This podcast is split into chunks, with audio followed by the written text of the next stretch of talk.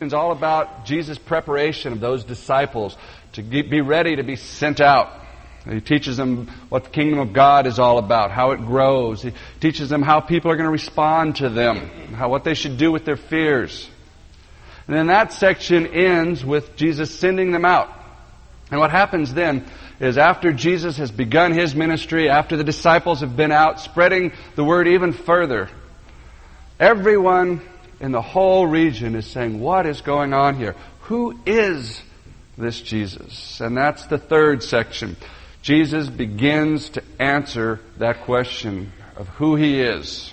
Well, the, the passage we're looking at today really falls into two of those sections. It ends brings to conclusion the section about the training of the disciples, and we'll see them sent out. And it begins Jesus addressing the issue of who he is. So, let's get into Mark 6. Take a look at the last lesson Jesus teaches them before he sends them out. Let me just read the first three verses of Mark 6. And he went out from there and he came into his hometown and his disciples followed him. And when the Sabbath had come, he began to teach in the synagogue, and many listeners were astonished, saying, Where did this man get these things? And what is this wisdom given to him? And such miracles as these performed by his hands? Is this not the carpenter, the son of Mary, the brother of James and Joseph and Judas and Simon? Are not his sisters here with us? And they took offense at him. And it bothered them that here was this carpenter pretending to be a teacher. Now, he didn't have any theological training. Uh, he hadn't been to all of the, the schools that the rabbis go to. He was a carpenter. Some of them are probably saying, oh, look, here's the table and chairs he made me. Somebody else saying, you know, when I let him build that addition to my garage, I didn't even let him come in the front door. I made him come in the back door. He's a carpenter. A manual laborer. See, they lived in a very hierarchical society and, and a carpenter and a rabbi are on opposite ends of the spectrum.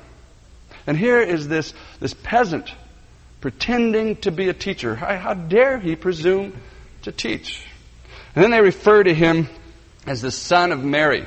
Now, there's a couple of things that I want to note about this designation, the son of Mary.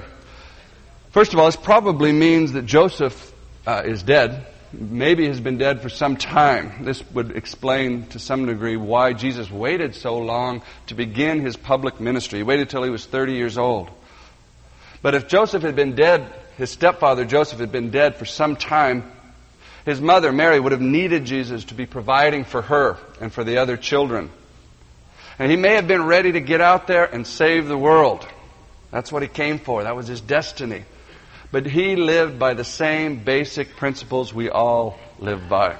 He knew that the way the father had things organized, he needed to take care of things at home first. Take care of his primary responsibilities before the father would open the, the, the more public, more widespread ministries.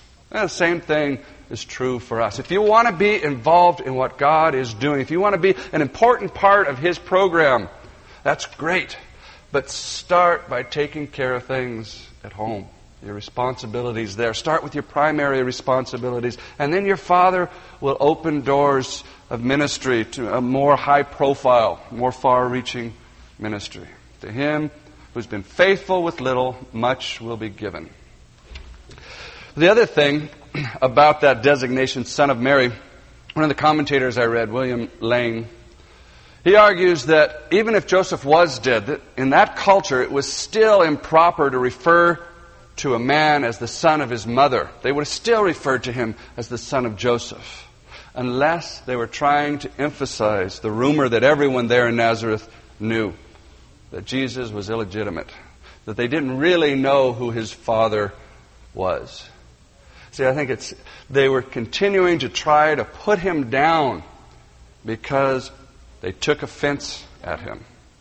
And then Jesus says in verse 4 A prophet is not without honor except in his own home and among his own relatives and in his own household. Jesus tells these guys, expect this.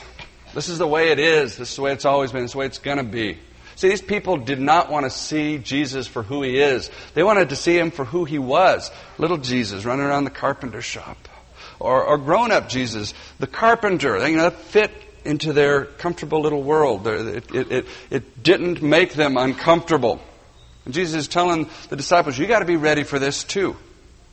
You know, when you go back to the areas you come from, people are going to look at you and say, Who are you? You're a fisherman. You don't have any training. Where do you get talking about all this religious stuff? Let's leave it to the experts, the ones who know this kind of thing.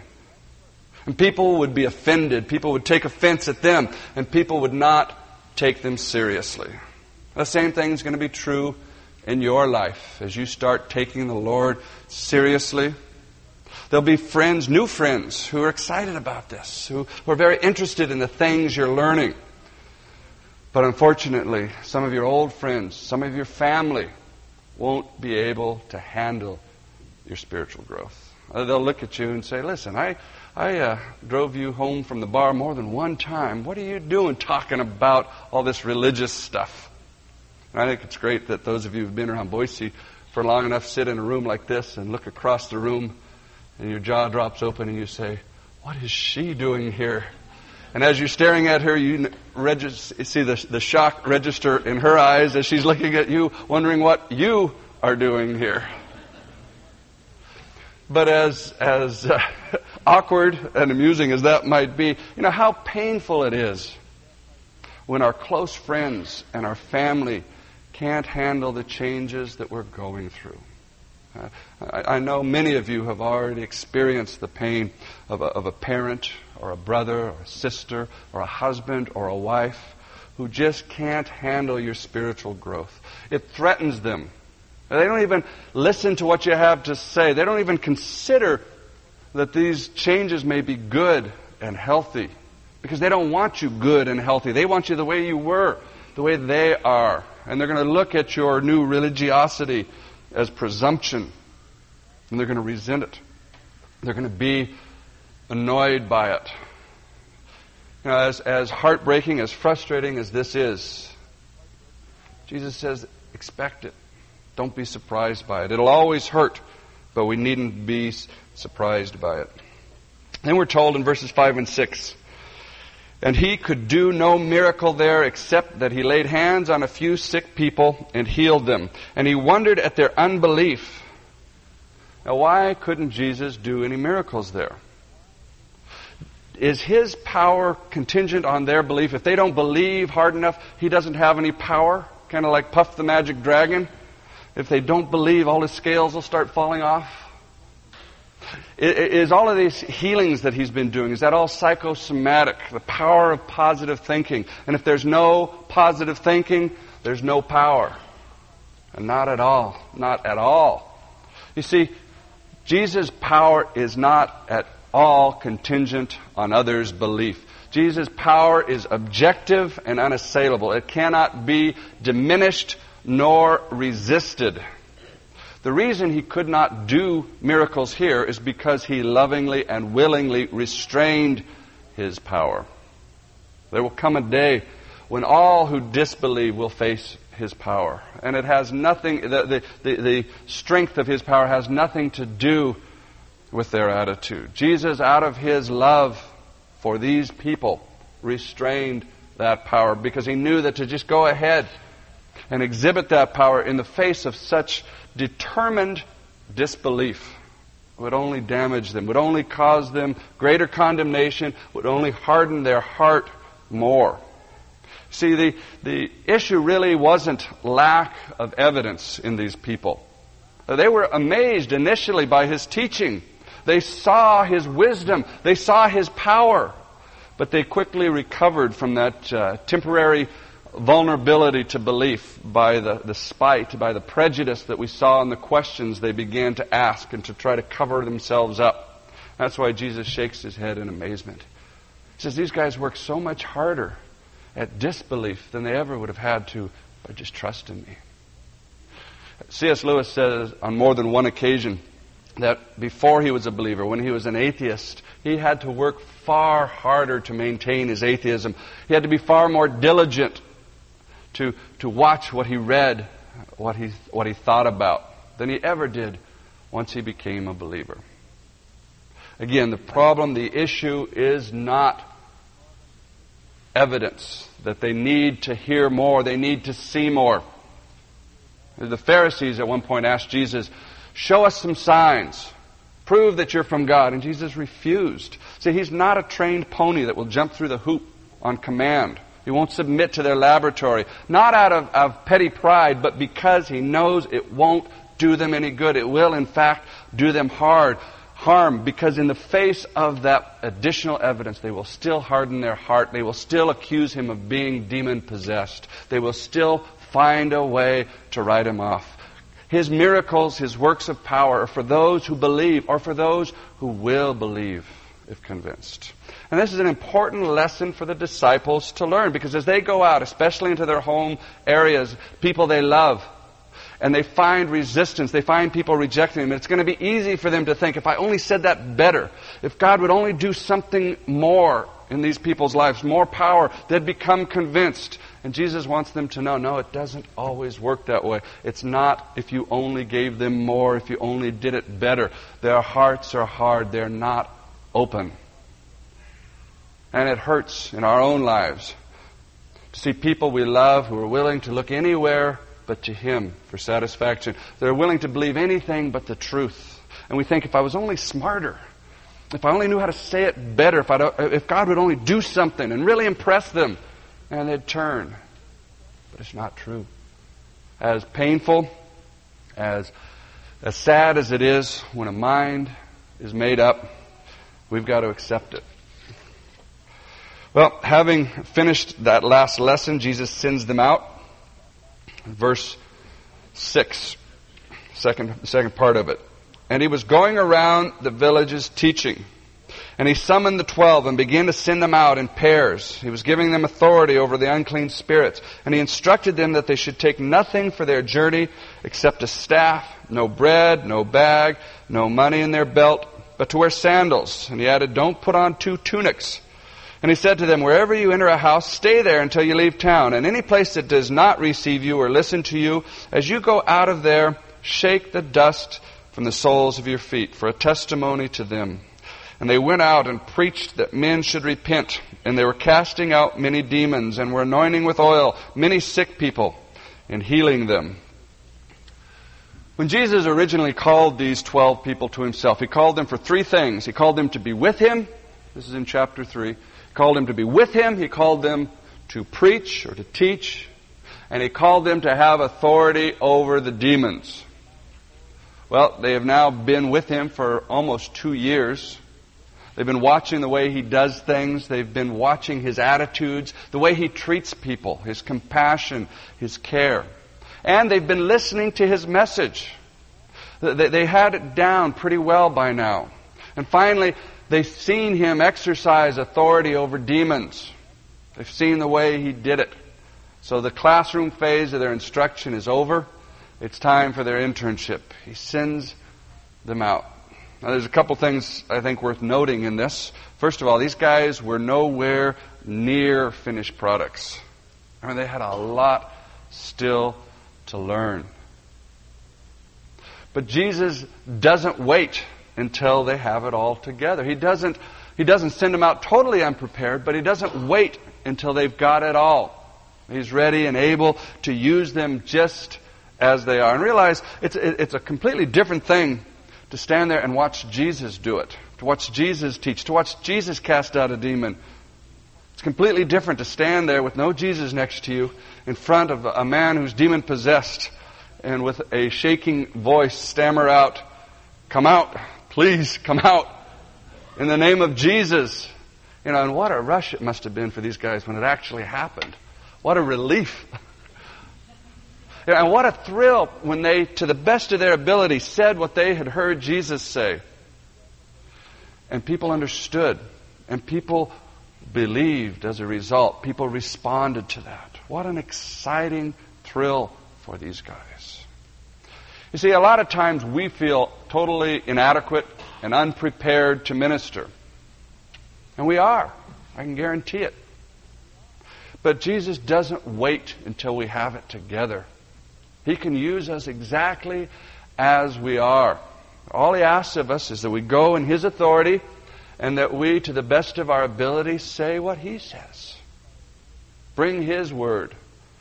And then we get the chance to see Him work through us. You know, what a thrill to see Him loving people through us, to see someone understand something for the first time, to see someone comforted or encouraged, see someone loved who've never experienced, never known love through us. And that's exciting. So don't shy away from getting involved in ministry. Don't shy away from getting involved in, in, in, the youth ministry on one of the youth staffs. Or, or don't be afraid to, to host a Bible study. Or to even start a Bible study at work, at lunch. You know, take a step, have that conversation with that person that, that God's been putting on your mind for so long. Go visit that person whose spouse died a year ago but still feels it like it was yesterday. Go and ask them how they're doing and listen to them. Again, it is a thrill it is an excitement to see God work through you, and He will. And in the process, He'll teach you, He'll grow you, He'll, he'll show you more of Himself. Another thing to note is that Jesus sent them out in pairs. This is an important principle that we should partner up when we're involved in ministry. You know, if, if you're involved in, in, in wanting to see a study at work, well, find somebody at work you can pray with, dream dreams with, to get somebody on that, that youth ministry team or that is teaching Sunday school with you or, or, or somebody in your family that you can pray for your family. Find somebody to partner up with. Ecclesiastes 4, 9 and 10 says, Two are better than one because they have good return for their work. If one falls down, his friend can help him up, but pity the man who falls and has no one to help him up. Again, so find that other believer and partner up. It's a rare person who can go it alone and survive, much less um, uh, prosper. Find somebody who can be an encouragement, an accountability, a solace to you. Anyway, let's take a quick look at uh, Jesus' other instructions to these guys. First, he tells them there in verse uh, 8 and 9, not to take anything with them but a walking stick. He says, don't take any extra food. Don't take a backpack. Don't take your credit cards. Don't even take an extra shirt. Just go and watch the Father take care of you. That'd be like telling you this morning, leave right now from here on a three month trip. Don't go home. Don't pack. Don't take anything else. Just go. Watch the Father take care of you. And that's what they did. Now, this is the one instruction in this section that was not intended to be followed for all time. Why do I say that? You're probably thinking, well, he says that because he doesn't want to do that. he doesn't want to trust God that radically. Well, hopefully that's not why I say that. I uh, say that because later on Jesus said that. In Luke 22, says, Then Jesus asked them, When I sent you out with a purse, without a purse, or a bag, or extra sandals, or any of that stuff, did you lack anything? Nothing, they answered. And he said to them, But now if you have a purse, take it also. And if you have a bag, take it. And if you don't have a sword, sell your cloak and buy one. See, the lesson that Jesus wanted these disciples to learn was not that foresight and planning were unnecessary, useless. No, the lesson he wanted them to learn was that they were dependent on the Father. And that lesson is always true, and that lesson will always be true. And once we have a firm grip on that reality, we've always got to keep that foremost. But having learned that lesson, it is important that we begin to plan, that we do our best at, at looking ahead People who use a verse like the one we have here in Mark as an excuse for lack of thoughtful planning are wrong. We never can become confused and think that the ministry depends on our plans, on our skill, on our foresight. It is always and will always be dependent on the grace and the power of God. Yet He calls us to do our best job at planning and then lay our plans at His feet for Him to use as He will, for Him to accomplish His purposes. Uh, then he tells them that when they go into a town, they're to stay with whoever welcomes them. They're not to jump around. They're not to go in, and if they get a better offer after they've been there a day, move to the next house. You see, What he's emphasizing here is they're not to show any prejudice toward the rich or toward the poor. They're to treat everyone the same. Jesus demonstrated this in his own ministry, but it bears making explicit. Uh, when they encounter somebody like Jairus, an influential, wealthy man, they're to treat him with respect and dignity, but no more and no less than they would treat the, the social outcast, the woman who had the issue of blood.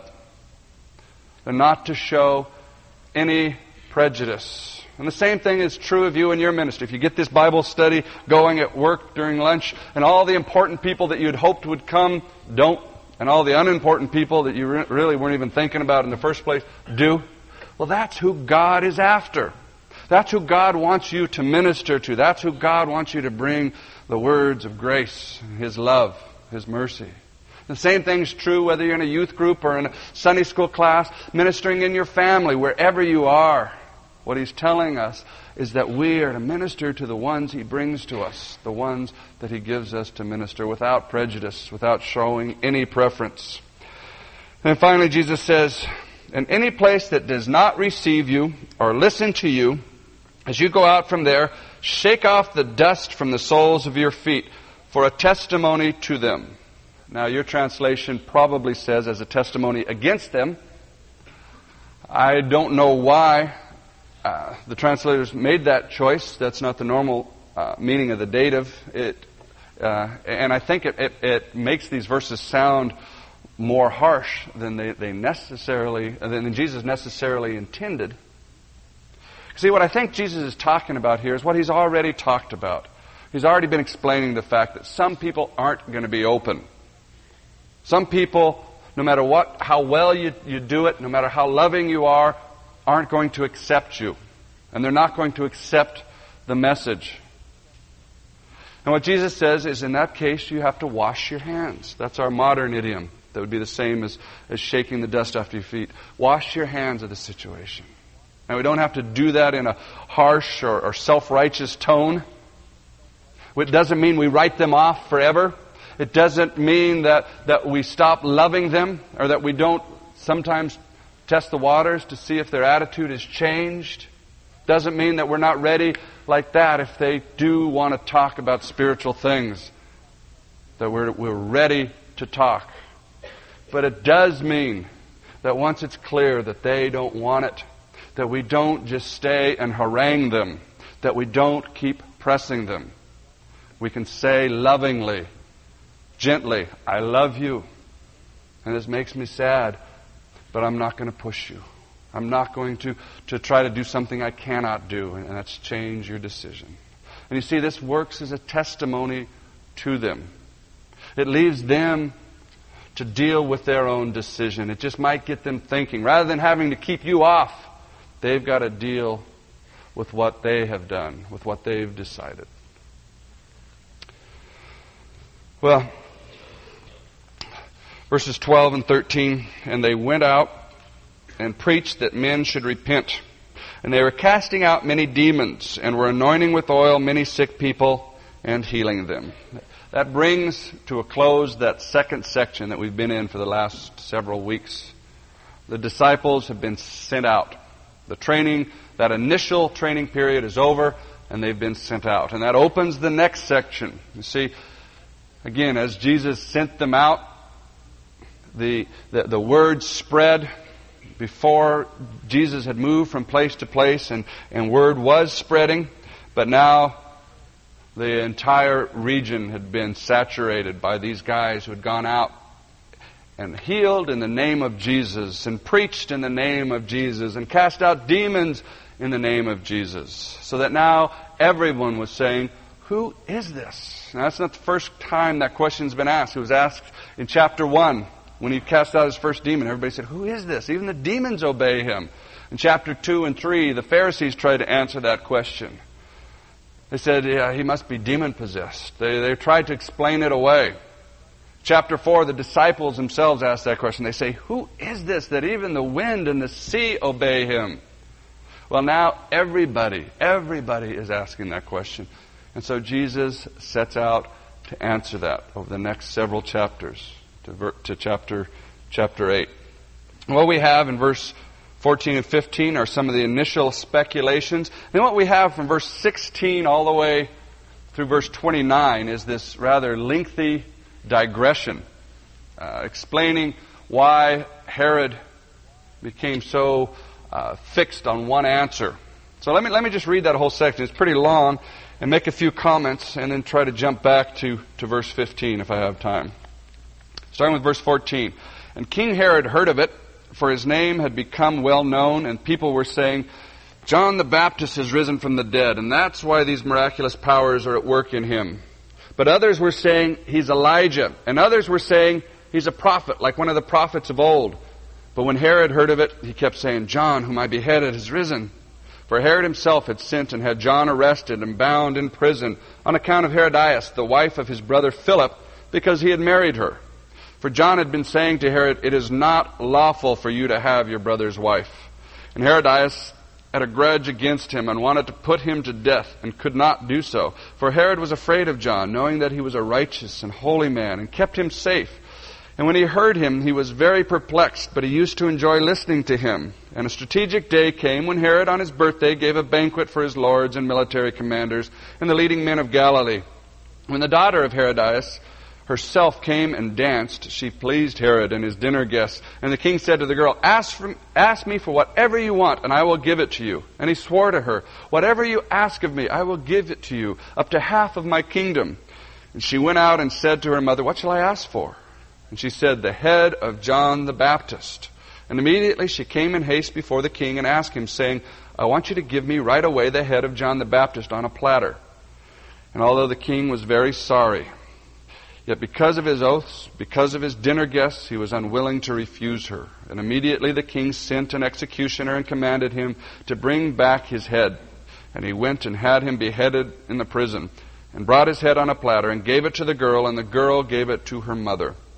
And when his disciples heard about this, they came and took away his body and laid it in a tomb. Now, what a sordid story. What a gross story. This story, I think, is told to us for a couple of reasons. One, so we just to tell us what happened to John the Baptist, and two, to show us why later on Herod is so fascinated with the Lord, with Jesus. But basically, what happened was shortly after Jesus bapt- uh, was baptized by John, Herod arrested John. Jesus didn't start his public ministry until after John had been arrested. Herod arrested John, threw him in the dungeon. Now, the reason he arrested John is because John said what you're doing is wrong. His stepbrother, or excuse me, half brother, Aristobulus, had a daughter named Herodias. Now, Aristobulus was killed by his father and Herod's father, Herod the Great, who actually killed uh, at least three of the four brothers. Great family. But anyway, one of Herod's other brothers, Philip, married Herodias, took his niece to be his wife, lived with her in Rome. Herod, our Herod, Herod Antipas, went to visit his brother Philip in Rome, had an affair with his brother's wife. She later left Philip, came and married Herod. So Herodias was at the same time Herod's niece, his sister in law, and now his wife. John says, Come on, man. you know that's not right. That's wrong. We all know that's wrong. You can't marry your niece, and you don't steal your brother's wife and marry her. And because John was saying this, Herod threw him in jail. But Herodias, who didn't sit well with criticism, that wasn't good enough. She wanted him dead. John used to go down into the dungeon and listen, or uh, Herod used to go down in the dungeon and listen to John and ask him questions and argue with him. You know, he never really rejected the truth. He liked to hear it, but he never let it affect him. He was like a, a moth attracted to the flame, always attracted, but he never let it touch his heart. He had this mixed response to the truth. Herodias, on the other hand, had no mix in her response. She wanted it silenced. Now, you see these two defective responses to truth all the way through our society. Some, like Herodias, and there's no, no question, they want it silenced. They want, they will resent you. They will hate you for believing it. They want you shut up and shut down. While others, like Herod, would never openly oppose the truth. And they want to hear it. They want to think about it. They may even be good churchgoers. They may treat religious people with reverence and awe and respect, but they never let the truth penetrate them. They always keep it at arm's length. They always just feel guilty and never change their behavior. Never let it affect the thing that they know that is wrong. They never get rid of their guilt. And as a result, they're fully compromised. And in the end, they're just as dangerous as somebody who outright opposes the truth. Anyway, Herodias finally gets her opportunity. She, uh, her husband Herod's having a birthday party. He invites all his generals, all his cabinet ministers, all of the high mucky mucks in all of Galilee, and they're having a wonderful party. They're getting drunk. So Herodias sends her daughter in to do this erotic dance. You know, what a loving mother uses her daughter as the sexual bait to manipulate her husband. And it works. Herod is so excited by this dance that he promises her anything she wants. So she comes back to her mother and says, What should I ask for? And Herodias springs the trap. She says, Ask for John the Baptist's head. And Herod is miserable. Man, that's the last thing he wanted to do. He never intended things to go this far, but since he's already compromised, he has no depth, he has no fortitude to be able to stand up and do what's right. He's afraid of what his friends are going to think, and he kills John. See, compromise always demands more than we thought we could give. It always leads us to do unimaginable, unplanned evil. Compromise and sin are cruel slave masters. They're never satisfied until we're broken, until we've gone too far. Anyway, this is why John, because of his guilt, thought that Jesus was John the Baptist come back to haunt him. But now let's uh, hurry back in the last two or three minutes that I've got to that, that important question of who Jesus is. That's the pivotal question of, of the passages we're moving into, of this whole section of your life. Who is this Jesus? And the first answer that they give, the people of Jesus' day give there back in, in verse uh, 15, is that he is Elijah. Now, the Jews were looking for the return of Elijah because many of them understood the prophecies in Malachi to be saying that when Elijah came back, he would usher in an age where Israel would once again be militarily and politically dominant over the world. And so they saw Jesus as fitting very well into their plans, into their political and, and, and, and military ambitions. They saw Jesus fitting very well into their dreams and into the things they wanted to see happen. But they never stopped and listened to him. They never asked, what are his plans? What are his purposes? See, we do the same thing we see that Jesus fits very well into our ambitions, into our plans. Man, He can help me get my life together. He can help make me successful. He can bring me peace. He can bring me satisfaction. He can do those things. But is that all He's about? Uh, is, is He come just to fit into our plans, to fit our dreams? Is He not the one whom we should be submitting to? Shouldn't we be asking what are His plans? What are His dreams? Aren't His purposes the ones we should serve? But the second answer that people give to who He is is a prophet. Now that's close. I mean, he was a prophet. He did bring God's word directly to them. They had been waiting for 300 years. That was the last time they had a prophet. 300 years. Like for us, that would be 1691. That's a long time ago. And they thought, at last, God has given us another prophet. But Jesus is more than that. You know, our society is willing to admit that Jesus is a prophet. He was a, a great man, a wise man, as great as, as Muhammad or, or Buddha, maybe even greater, but a man, just a man. And a man, no matter how wise and how great, makes no claim on us. No need for us to submit to Him and to obey Him. Who is this Jesus? Is He a prophet? Is He the ultimate nice guy that just wants everybody to feel okay? Is He a harsh judge that we have to avoid and fear? Is He a petty God that we have to placate with religious practices and rituals? Who is this guy? Well, over the next several passages, over the next several weeks, we'll be seeing what Jesus' answers are to who he is and what he's like. But let me let you in on it. I read ahead. Chapter 8, Jesus asked his disciples, Who do you say, or who do people say that I am? And the disciples say, Some say you are John the Baptist, others say you are Elijah, and still others say a prophet. Then Jesus asked, But who do you say that I am? And Peter answered him, saying, You are the Christ. He is the Christ, the Messiah, the Son of God, the Creator of all that is, the Lord of the universe who demands and deserves our allegiance, our submission, our trust.